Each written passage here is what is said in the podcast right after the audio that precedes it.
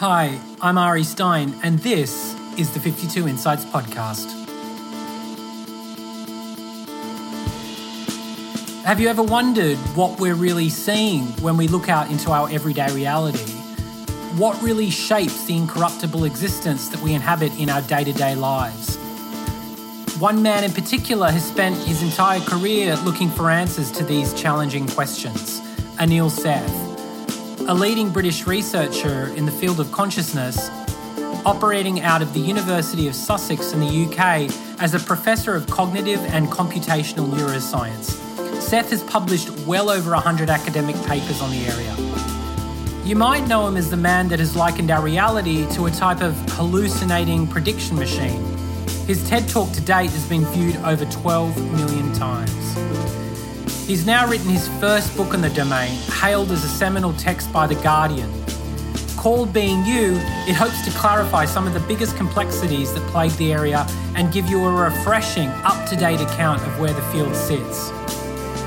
If a lot of this discussion makes you feel unnerved and ignorance really is bliss for you, you're not alone.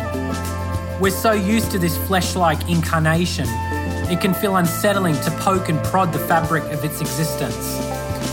Studying what makes us, well, us is a difficult challenge in it of itself, especially when the observer becomes the observed. I had the pleasure of examining how science is going about dissecting this incredibly difficult problem in this inspiring discussion. Anil and I walked through some weighty material that includes the myriad of theories aiming to define what makes us conscious, from panpsychism to functionalism, as well as the striking parallels between the field of science and the philosophy of Buddhism. Finally, we end up in the future, discussing the moral and existential implications that hold the metaverse and artificial intelligence together. It's clear no one has ownership on the area of consciousness. In fact, a lot of it remains up for grabs from philosophers and scientists alike. They continue to debate just what thread to pull on. But this is what makes the subject of consciousness so electrifying. Let me know what you think of this discussion by getting in touch on our social media platforms or at info at 52 insights.com. Enjoy. Anil Seth, welcome to the 52 Insights podcast. Oh, thanks for having me. It's a pleasure. Very excited uh, to have you to have you on board. And I've been familiar with your work for some time. We've spoken um, here and there over the years. And I know you're a huge influence um, within the area of consciousness and neuroscience, someone who's been able to articulate a lot of the complexities that riddle the area. Um, a lot of people would probably know you by your TED talk. Um, a good example of, of how your, your clear articulation of the area. And right now, standing over 12 million people um, have, have thus far been able to engage um, with your unsettling views of, of how you see the world or how we see the world. Um, your latest book being uh, You, brilliant read, I loved it. Almost deceivingly titled, I would say, in some ways, is a fascinating overview of where the area stands today. And I think you've brought so many areas together, um, so many fields um, under one kind of roof, a heady brew of, I guess, philosophy and science. And you explore free will and anthropomorphic obsessions and scientific developments staged within the area of measuring consciousness. So, judging from your book, I feel like you've illustrated so well so many unique facets of the area. But for me, I guess it dawns on me after reading it that I and and, I say this with the the utmost um, good intentions that we're further away than I originally thought. Um, at some point feel like you know i was thinking we're skating on some really thin ice when it comes to figuring out what consciousness even looks like. And i'll articulate that in some of my questions. Um, so i find the area unnerving and i guess the more i envelope myself in it reading your book um, it's like a rabbit hole you know you're going down. And um, you know i've spoken to people like donald hoffman who echo a lot of the thoughts that that you uh, that you've um, created as well and written about. So I guess I get a sense of this thread that the scientific community um, are pulling on. So you're particularly well known for explaining that your brain hallucinates your conscious reality, something that you expand on in your book. Um, and I've been waiting a long time to kind of get a more in-depth look at that. And we'll get to your ideas around the hallucinatory machine in a little bit. But for the uninitiated, maybe we can get a sense of, um, Anil, how you found yourself compelled or drawn to studying such an area. Well, thank you for that enormously kind introduction. And I'm, I'm actually quite glad that you found the book unsettling and unnerving in, in some way. That's part of the that's part of the objective. I don't think in the book or indeed in anybody's book really or any any work on consciousness is not that we have the solution now, but it's trying to make people think differently about the problem and, and realize that we do know a lot more. But the whole question of understanding consciousness is, is something that itself is itself evolving. But to your question about why did I feel compelled to spend my career working in this area, well, I feel very lucky. It's, I don't think it was a sense of compulsion so much as a question that's always interested me. I think, like many people, potentially the majority or maybe all people at some stage in life, usually when we're quite young, we first come across or think up for ourselves these big questions about who am I? What does it mean to be specifically me? Uh, what happens when I die? What happened before I was born? And then more uh, complicated questions arise too, surprisingly early. People, a lot of kids wonder what's free will all about? Do I actually have control over my actions in any reasonable way? And where does consciousness come from? How could it be that any kind of physical object, however complicated, how could it give rise to a conscious experience? I think I've just been lucky to be at a time where I've been able to uh, carve out a career and get paid and bring in some amount of funding uh, for doing this. It's it's the last 30 years have seen the rehabilitation of consciousness science quite generally. When I started in the early 90s in uh, studying physics and then psychology, it was still pretty much not there on the menu. And it was considered the, the province of, of philosophy, maybe even theology, literature, poetry. There were some fringe scientific activities, but they were very much that. But over the last 30 years, it's become at the center of the mind and brain sciences again. Of course, that's not a view universally held. Some people still consider it a bit fringe and a bit disreputable.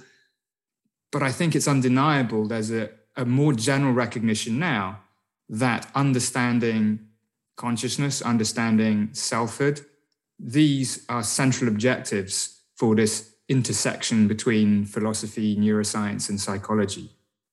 Yeah, and I guess it's it's never really gone out of trend. I mean, you know, the the idea of consciousness and selfhood has been um, you know under the microscope for hundreds of years in different guises, um, coming out of the work of, of of different philosophers, I guess, in a way as well, right? Absolutely. Well, if you go back in, in history, that William James is always a great reference for this because at the time in the late 19th century, philosophers uh, were psychologists. They were just a, they embodied the same. You could get these disciplines embodied in the same person. And when William James was basically becoming the first psychologist, consciousness was very much at the heart of, of what he wrote. His, his book, Principles of Psychology, is still a standard reference for a lot of things that people talk about these days.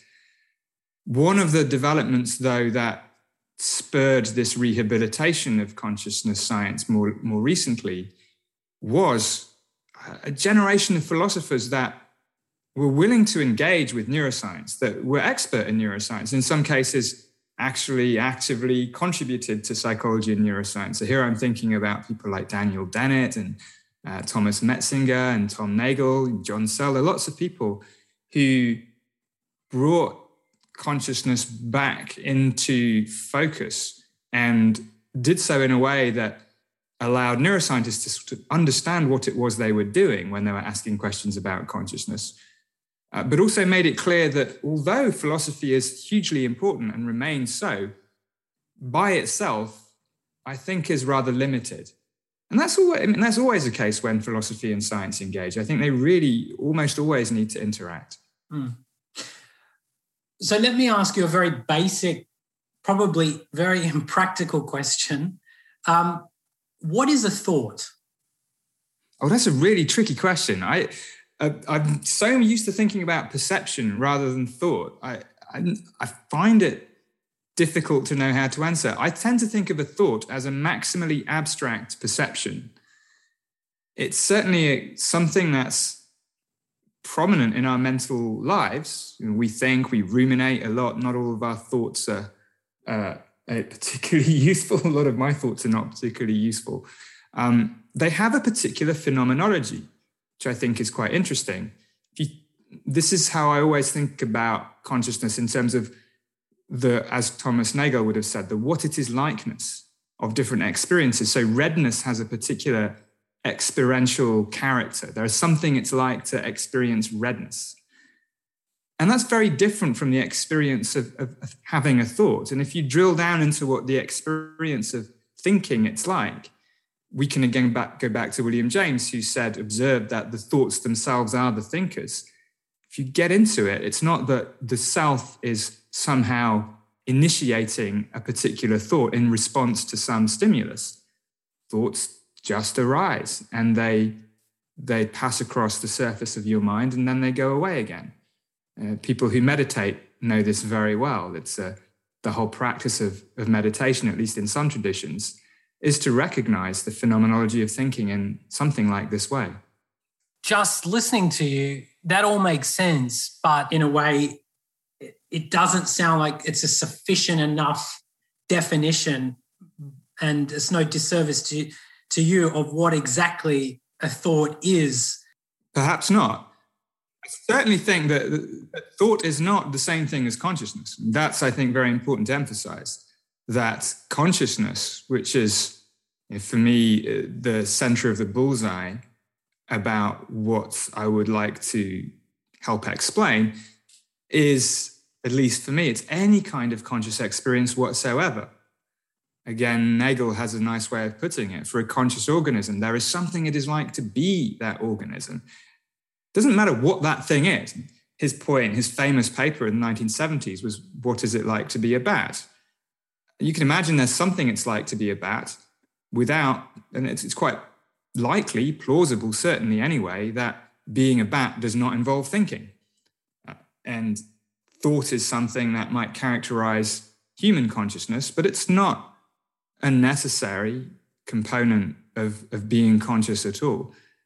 I think this is why, again, at the rebirth of consciousness science in the early 90s, late 80s, people weren't really focused on thought and they were focused on more experimentally tractable aspects of conscious experience like visual perception you can just have people look at something and report what they see and it's much more easy to manipulate and study than something like thought but you're absolutely right that thought's part of the story and we won't have a complete account of human consciousness until we know uh, all about thinking as well I wouldn't want to know what it's like to be the bat that started COVID. if it was a bat, we don't know whether it was a bat. if it was a bat, yeah. So we know, like from reading your book, there are many abstract approaches to explaining consciousness, you know, from panpsychism, which I tend to side with more, um, to functionalism and physicalism and Mysterianism, all these great, great names um, for approaches to understanding consciousness.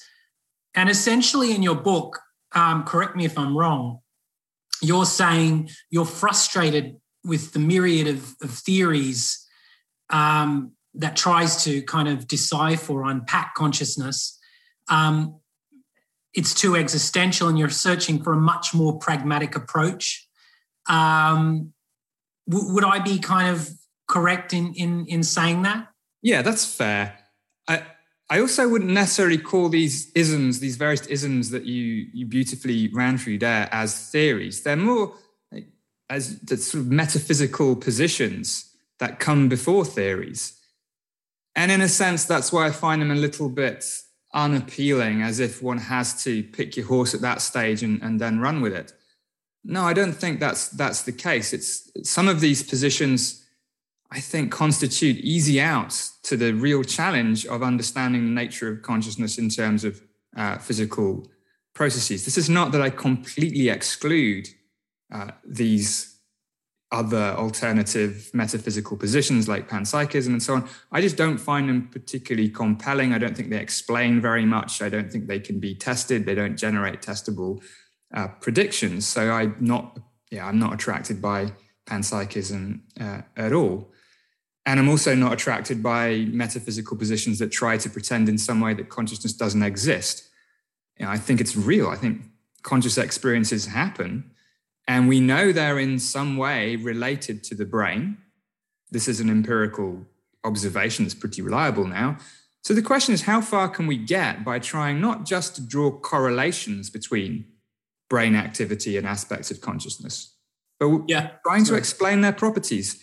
And maybe at the end of that, there'll still be some residue of mystery left. There'll still be some like, but but like, why is any of this associate why are the lights on at all? There might be some but then again there might not be. And i'm just not keen on on prematurely establishing the limits of what a pragmatic neuroscience can achieve. Yeah. I mean, let's do it and find out. So just for our listeners i think it would be good for people thinking well what the hell is functionalism physicalism Mysterianism to give people a, a, a, good preface to this story. Just maybe define one or two of them, maybe panpsychism and physicalism, I guess. Uh, yeah, okay, I'm happy, happy to do that. I think, it, yeah, you're right. It could be pretty useful. We can start with panpsychism. If you survey people working in the field, as, as actually we did with some colleagues in Amsterdam, um, it's still pretty fringe. Panpsychism, anyway, for what it's worth, is defined as the position that consciousness is fundamental and ubiquitous in the universe. It's somehow in everything. It has the same status as things like mass and, and energy. That's panpsychism. It sort of obviates the need to explain how consciousness happens because it's just built in from uh, the bottom up in physics. That's panpsychism. Problem with it, doesn't explain anything, can't test it. Um, that's my nutshell uh, perspective on panpsychism. Then physicalism and materialism, these are, I think, would be the assumed positions, almost implicit positions of most neuroscientists working on consciousness. And it's really just the claim that conscious experiences are either identical to or emerge from physical stuff, things like brains, in some way that we don't understand how but that it's some sort of like property or identical identicality with some other physical process. That's the basic claim of physicalism and, and materialism, and that's that's my sort of working position. I don't have an a priori justification for that being true, but it's just that's the assumption you make when you try and understand consciousness in terms of the brain. Mostly, it's not always the case. Yeah. The other one, which I think is really crucial to to understand is functionalism. Functionalism is really popular. Again, most people, a lot of people assume it just thinking it just as a without necessarily thinking about it too much. Functionalism is is a version of physicalism, but it's the idea that what matters for consciousness is not what a system is made out of or how it's constructed, but how it transforms inputs into outputs, what it does. It's, it's functionalism that licenses the idea that if you somehow programmed a computer the right way, maybe by simulating a brain in sufficient detail, that it would be conscious, that the lights would come on. It's a really popular position because I think we've had this metaphor of the brain as some kind of computer for a very long time. And if you think that the brain is some kind of computer, then it's natural to think that mind is the software and consciousness is a sort of an aspect of the software. But uh, for me, this is not a very safe assumption. Firstly, the brain isn't a computer. We can use computers to simulate the brain, but it differs from at least the kind of computers that we have now uh, in many ways. All this is to say that figuring out consciousness might not be just figuring out what the mindware running on the wetware of the brain is doing. Yeah.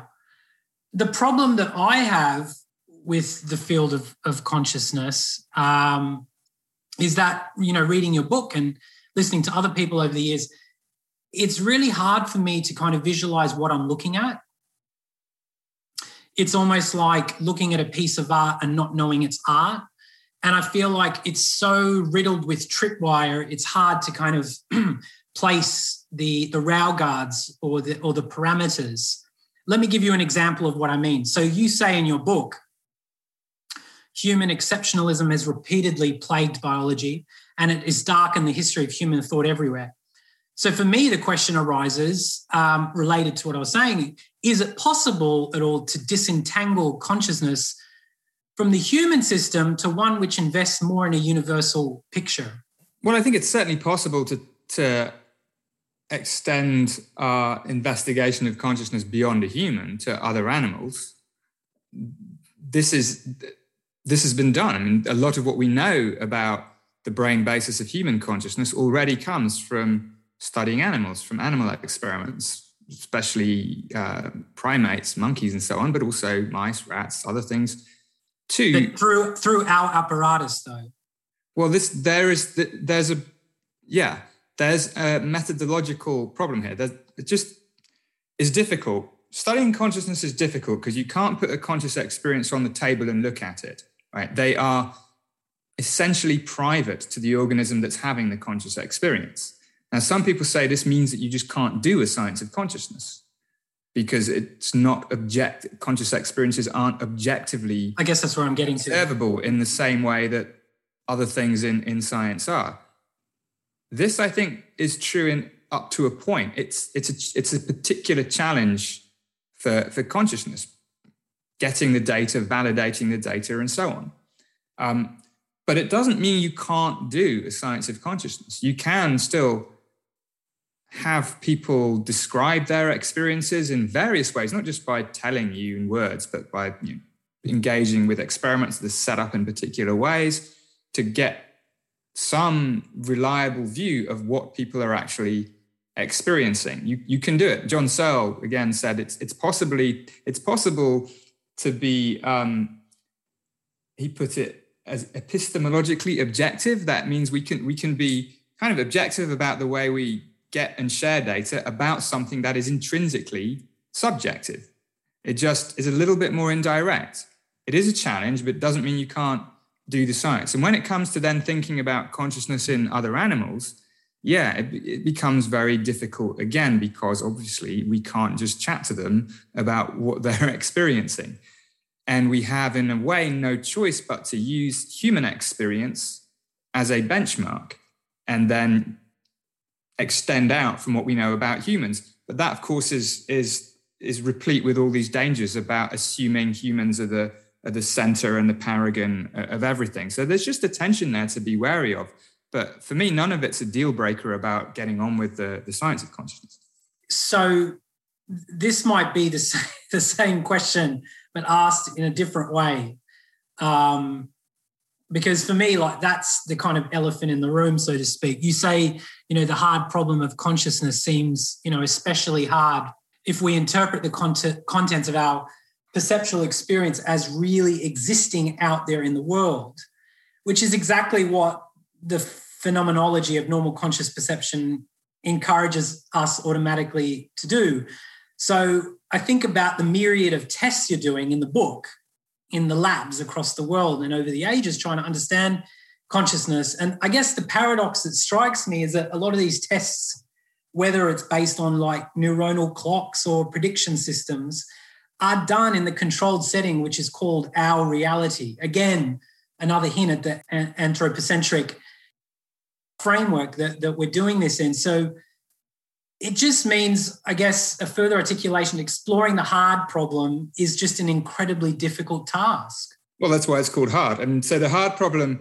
for those, just to summarize that again, the hard yeah. problem was David Chalmers, a very well known philosopher, who put this, who put the intuition very clearly that consciousness doesn't seem to be the sort of thing that can be explained in terms of mechanisms, right? There are some things for which we just know that if you come up with a sufficiently elaborate explanation, then a mechanism is up to the job. Anything that does anything, like a plane flies, our liver helps us digest and cleans our blood, and you know all of these things. We don't might not know exactly how they work, but yeah, okay. If you have the right mechanism, then it's fine. It's not beyond the ken of science. The suspicion is that consciousness is not like that. The suspicion is that no mechanism could ever account for the existence of consciousness or the fact that it's related to consciousness somehow. And Chalmers put it, I think, like this that it seems um, objectively unreasonable that physical processing processing should give rise to an inner un- universe at all, and yet it does. That's Chalmers' hard problem. The easy problems are all the other stuff. Uh, and indeed, if you divide things up that way, it encourages you to think of consciousness as this single big mystery. Like, what is the special source that magics experience out of mere mechanism? And this does get us back to our earlier conversation, which is there is no guarantee that just trying to explain consciousness in terms of mechanisms is going to get us all the way. It might not. But let's see how far it does. And it might not, we might not solve the hard problem, but we might end up dissolving it. And that's the approach I'm taking. I've called it with tongue in cheek the real problem of consciousness. It's like, okay, conscious experiences exist, they have different mm. properties. Can we account for them? As we progressively do that, then the hard problem may seem bit by bit, inch by inch, experiment by experiment, yeah, a little less mysterious. Yeah, I got that. I, I think that's a really admirable way of of approaching it. Do you think that in your lifetime or in your career, an enormous breakthrough within this field, say to the level of you know some of the great physicists' finding of the 20th century, could be discovered? I don't know. I, I don't. Like, it's very hard to anticipate. It would be great. I mean, it would be nice if I could anticipate it. Then I'd know exactly what experiment to go do next. Um, but I don't think it's that kind of problem. It's not the sort of problem for which it's obvious that a single eureka insight is going to do the trick. Now, I think there'll be a lot of disagreement about that. a lot of people will say, no, that's exactly what we need. We need some new physics, or we need some new something, or maybe once once we can record every neuron in the brain, then we'll then we'll have suddenly it will all become clear. I'm not so sure it's going to progress like that.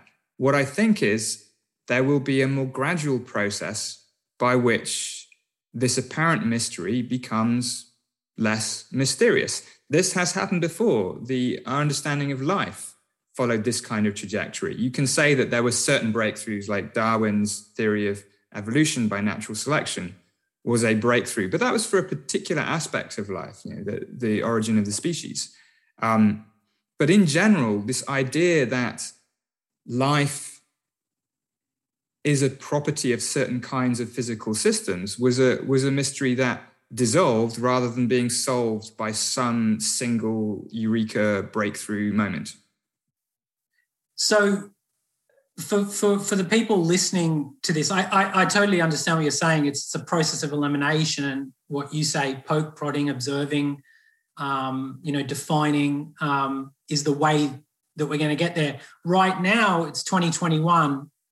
And, um, you know, as I said in my opening, that you're quite well known for talking about this idea that, you know, humans inhabit this controlled hallucination kind of machine. Um, it's a process of sensory um, or prediction refinement so can you can you give a kind of overview um, of what you mean? I mean, to me, it seems highly unsettling, um, but you know, you have an intuition that it's it's definitely right that this is not the whole picture. Um, the first thing I'd say though, because this often gets misunderstood, which might be a consequence of the title of the TED Talk, which is "Your brain hallucinates your conscious reality." I do not think that reality doesn't exist or that what we experience bears no relationship to what's actually out there. You know, I think there is a real world. We don't quite know what, what it's made of. Ask a physicist. Um, but reality is real. It's the way we encounter reality in our conscious experience that is constructed. And the control is just as important as the hallucination in this phrase perception as controlled hallucination. our experience, our perceptions of the world and of the body and the self are all constructions, but they are normally, apart from when we have mental illnesses and so on, or neurological conditions, they are normally very well controlled by what's out there in the world. That doesn't mean they're identical to what's out there in the world, they're not. But they are sufficiently reined in by reality that we behave well, you know, we stay alive, and that's what brains are ultimately for. So there's a very tight coupling there.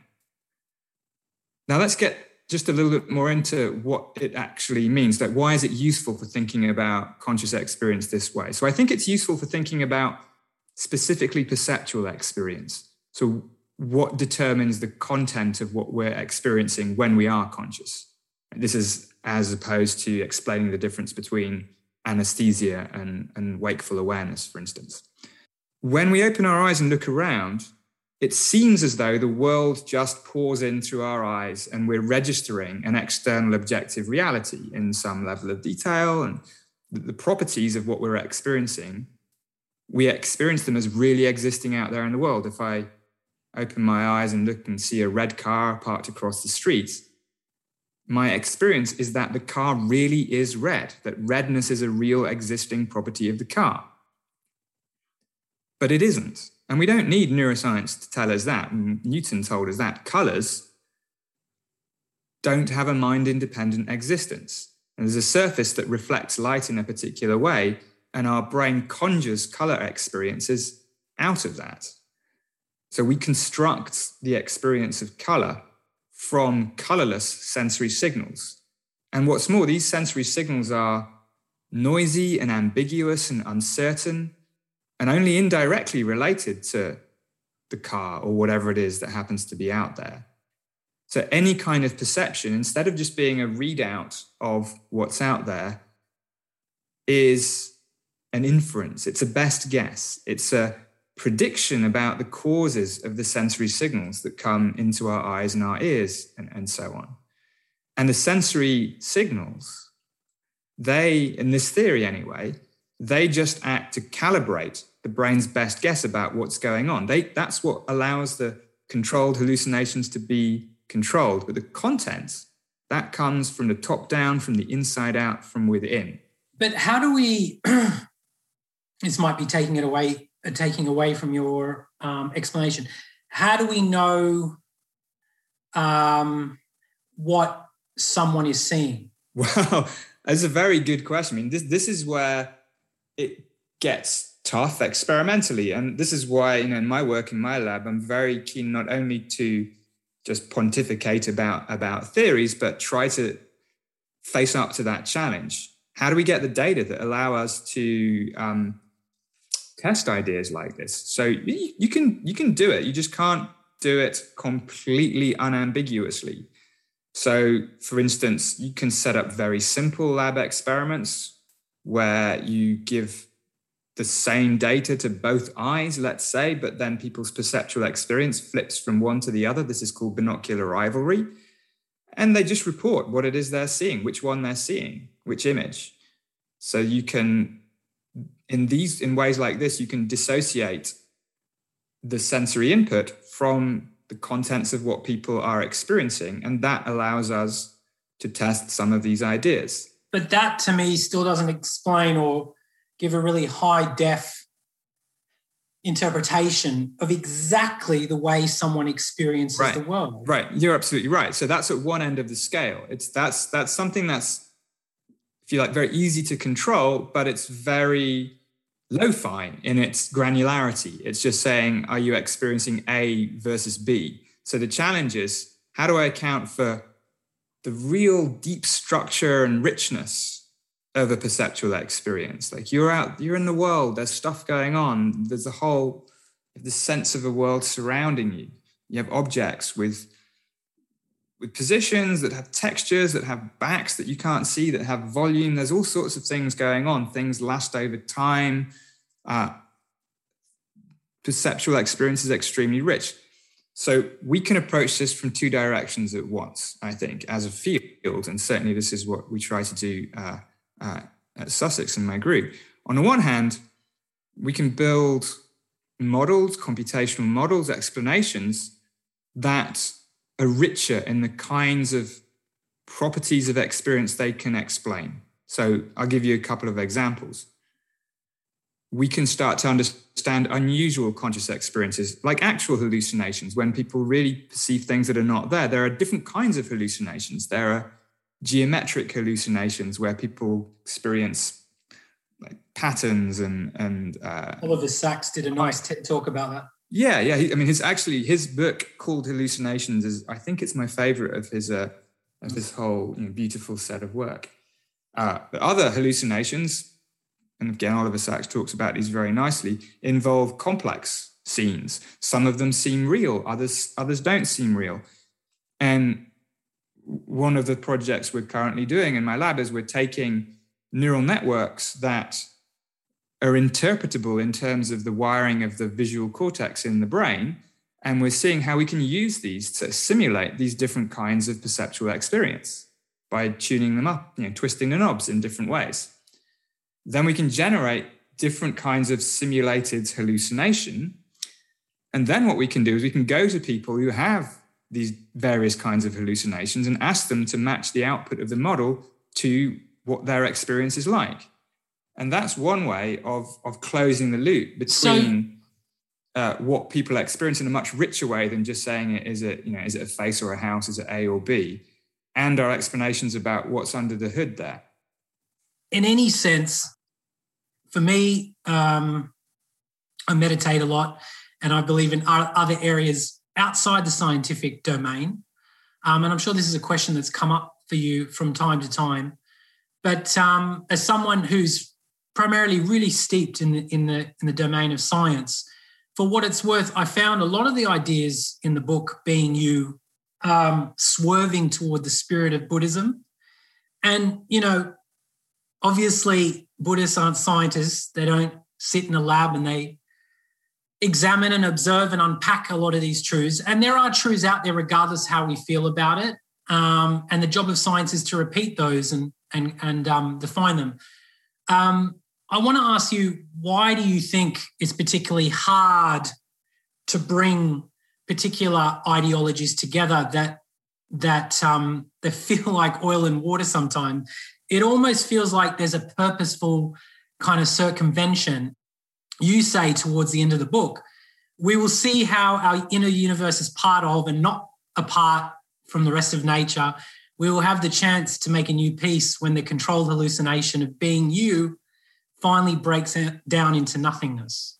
Well, I think that's not a surprise. I there is a lot of parallels, and I don't I don't go into this. the book doesn't delve into that context as much as I could have done if I made it a lot longer, but the parallels are definitely there. And they've been there in the practice of the neuroscience of consciousness for a long time, especially with certain varieties of Buddhism. And by the way, you know, some Buddhists are scientists. There's there's uh, Matthieu Ricard, a, a very uh, prominent Buddhist, um, and the Dalai Lama's French translator used to be or was trained in molecular biology and has been one of the main figures bringing together Buddhist practitioners and also scholars with neuroscientists. There are organizations like the Mind and Life organization, which I've fortunate to have been at a few meetings with, which bring together philosophers, Buddhists, um, meditators, psychologists, and neuroscientists. And these, these meetings and this interaction can work very well when I think both sides adopt a certain humility about the ex, what they're going after. The interaction with, with Buddhism has worked pretty well because turns out that especially among some Buddhists, they're quite open to the fact that science might have something to say about experience, about consciousness. And in fact, it seems to say something that is actually quite well aligned. One of the main insights that Buddhism tries to convey and that the practice of meditation, as I'm sure you know better than me, tries to engender is the realization of impermanence, know, impermanence of self, uh, in a sense, the constructed nature of what we experience. It tries to introduce a little gap between our experiences and, and what's actually going on. it's much the same place you end up at by following the, the scientific story that, that I'm telling about how perception is constructed and how the self is also a perception and is continually changing, even though we don't experience uh, the change. So I think it can be extremely productive. And for me, that's a real, it's been a, a one of the more gratifying things. But I feel like the science community needs to open themselves up to these ideas a little more. You know, if we were to have a roundtable discussion, of course we could have it, but it feels like it's more of a one way you know, avenue. Well, it, it does depend what you're asking them to be open to. So if it's a question of being open to non-scientific proposed answers for things, then it can be kind of problematic. It's it's sort of if if I if I am a if, if me as a scientist, if I'm suddenly asked to be open to, let's say, the biblical truth about the age of the earth, or about the idea that the soul can survive the death of the body and then appear somewhere else, or that free will has some causal power on the physical world, uh, deriving from some God knows where, from some sort of immaterial realm, then I'm not so much on board. But where I am on board is where you get these very productive interactions where really the questions line up, not the answers. And to the extent that some spiritual traditions foreground the questions rather than the answers, then I think there's a there's a lot of synergy uh, to be had. So when we're talking about um, the brain and, and where we're at on your side of the table, we're also talking about the rolling process that you talked about, which is the amount of input that's going in, and that there were that we're accumulating. This is a kind of a bit of a strange question, but is there a way that we can tweak these kind of self fulfilling prediction systems to become a little bit more superhuman? Suffice to say, if we're really aware of the input going in, I guess this kind of almost verges on the free will argument. But if we're aware of this input that's coming in and going out and whatnot, can we be aware of it to a point where we can create a kind of different type of dynamic inside our consciousness? I think potentially, yes. Now, I, this is not something that I have hard data on. So this is more speculation and, and, and chat rather than um, fact. Uh, but certainly in some ways, right? So I think you can easily you can easily tweak this process by taking psychedelic drugs. That's one way to do it. Then you really shift the balance between the sensory data and the perceptual inferences that, that are going on. Um, and of course, in some cases, this can be a very valuable thing to do. The, the clinical benefits of psychedelics, while they shouldn't be overplayed, I think is certainly very promising. Meditation is another way. Meditation is a way of really just paying attention to, spending time with the idea that you know, noticing what's going on in the field of your awareness rather than getting caught up in it. That changes over time, over practice. And again, I'm, I'm a junior meditator, not an experienced one, but it changes your relation to your experiences. You know, I, I personally, it's hard to know how I would experience things if I hadn't have been doing this line of research for a long time. But I do try.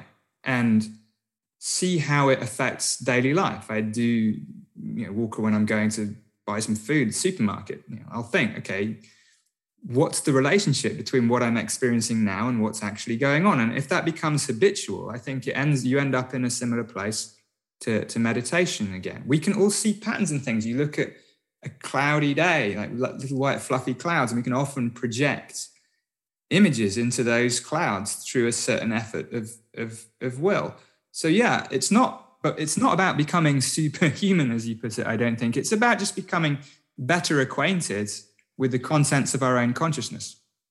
What is your best hunch um, about what sits behind the hallucination? I know you talked about it earlier in the discussion, but if it is a Bayesian styled system and we are just prediction machines, let's just take Buddhism just just for the counter argument that it is a hallucination and we're trying to dissolve the hallucination. That is the goal. So, in terms of what you you must have thought about it, what what is what what does that even infer? What does that look like? Let me see if I understand what you're asking. But firstly, there's a sense in which this question of what's behind a hallucination that that I think I want to avoid uh, and just sort of bracket off as not for me anyway not the right way to think of it it's not as if there's an observer of the hallucination like the, the hallucination is a sort of movie and there's an inner self um, watching it. No we are the movie. The movie is all the hallucination the controlled hallucination. And again don't forget the controlled bit. That's that's everything. That's the world. That's the self. That's the whole caboodle. So it's maybe a question not what's behind but what's underneath this? What's giving rise to this? And then well that's where the science comes in. That's that's the hard work to be done there are these ideas there's plenty of there are many theories there it's not just the idea of prediction machine um, in the neuroscience of consciousness now there are a number of competing theories that try to explain different aspects of consciousness that have different levels of engagement with experimental data it's a really exciting time. So there's there's many candidates. The prediction machine is one view.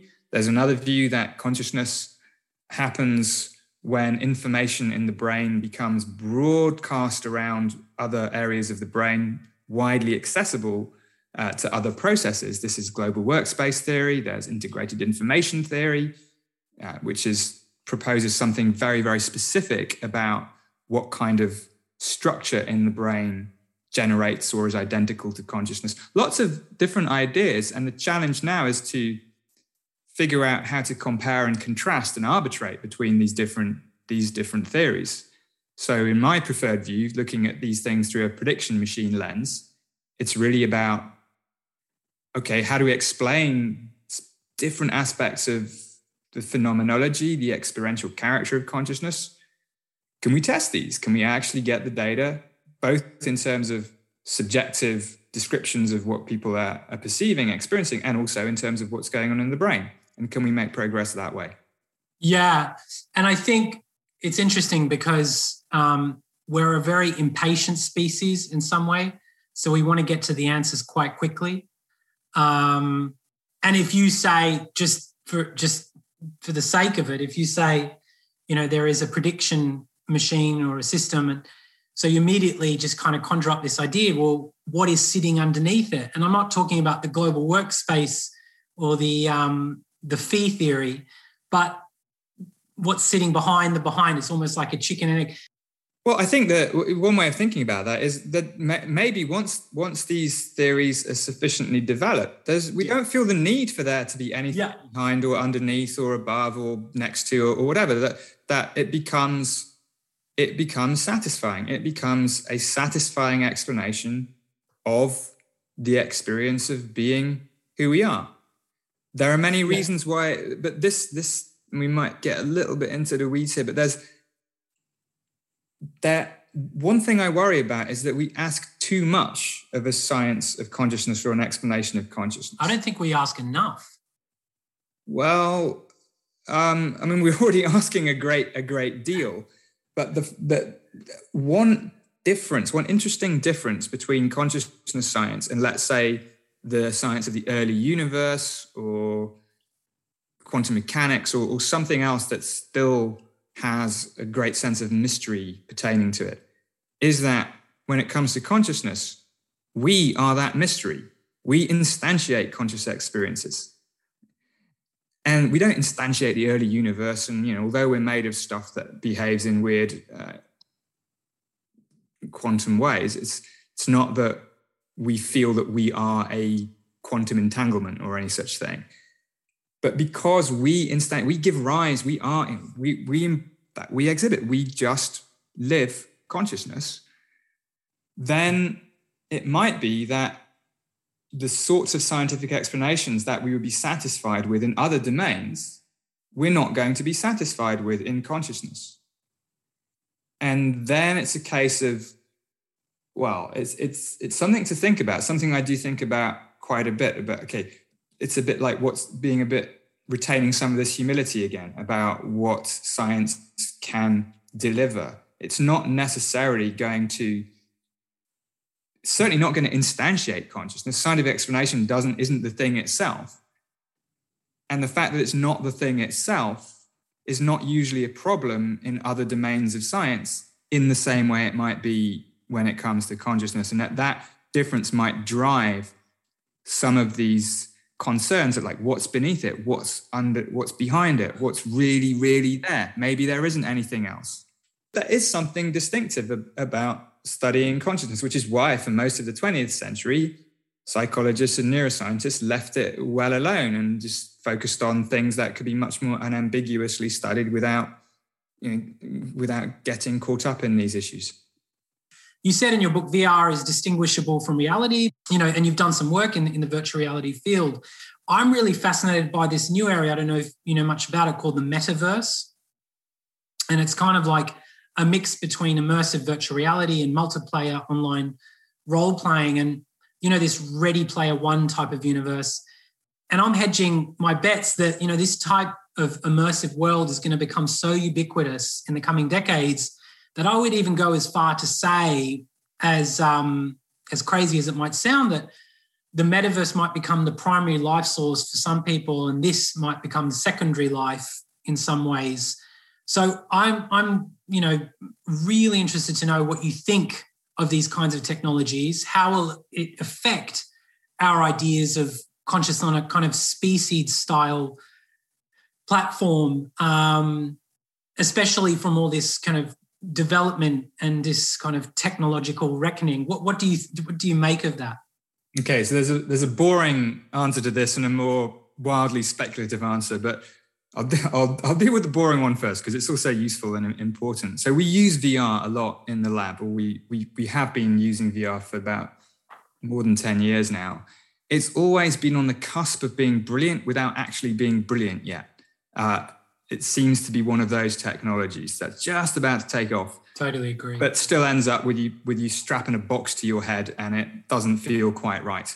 Um, nonetheless, it is one of the ways that we can back to the earlier point about studying the richness of conscious experience. We can study much richer conscious experiences with VR than just somebody sitting in front of a, a monitor. It's very useful. So, and I think it's going to get more and more useful. Um, it is improving all the time. Uh, this is fantastic.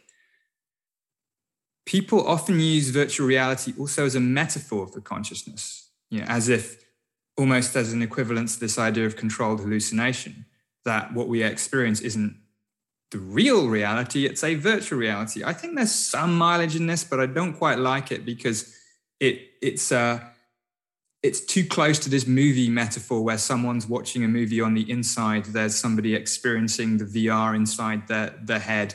And it also, you know, when you think about how VR as a technology works, it really does take external properties and reproduce them in the headset. So if there's a red cup on the table and I'm putting a VR headset on and I want to, you know, reproduce a red cup on a table, then I make an image of a red cup. So I re I reconstitute the redness inside the helmet. That's not what happens in the in the brain and in this view of controlled hallucination. There's no redness in the head.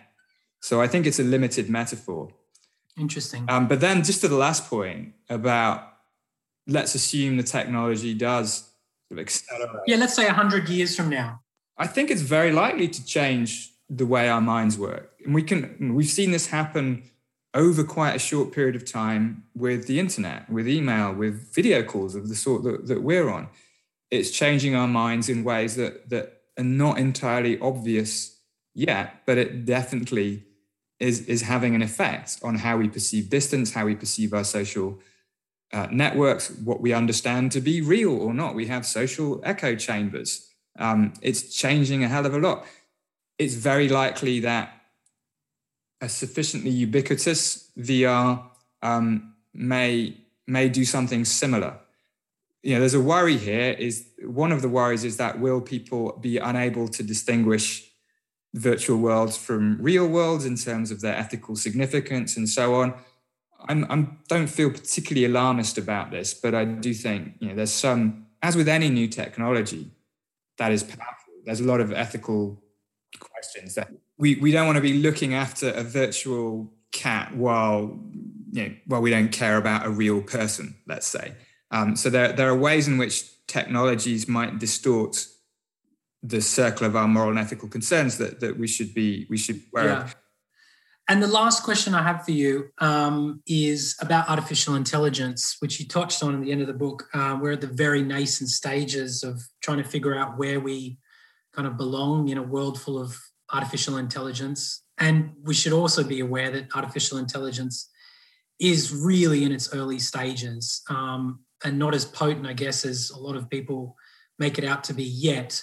But in a world perhaps of general artificial intelligence, what does that say? What are your beliefs and thoughts about, you know, I guess the real Turing style test, um, uh, um, you know, of a of a conscious mechanical soul and and how we should view that and the ethics behind it. Yeah, this is uh, this is I talk about this uh, towards the end of the book. Yeah, yeah. Because one of the main messages, things I've come to to embrace in in writing the book and in thinking about these things is that consciousness is much more closely tied to our nature as living systems than it is to our cognitive abilities that we associate with with intelligence, and this casts artificial intelligence in an interestingly different light. There is this assumption by some, I'm not saying by, by everybody, but there's it's a fairly common assumption that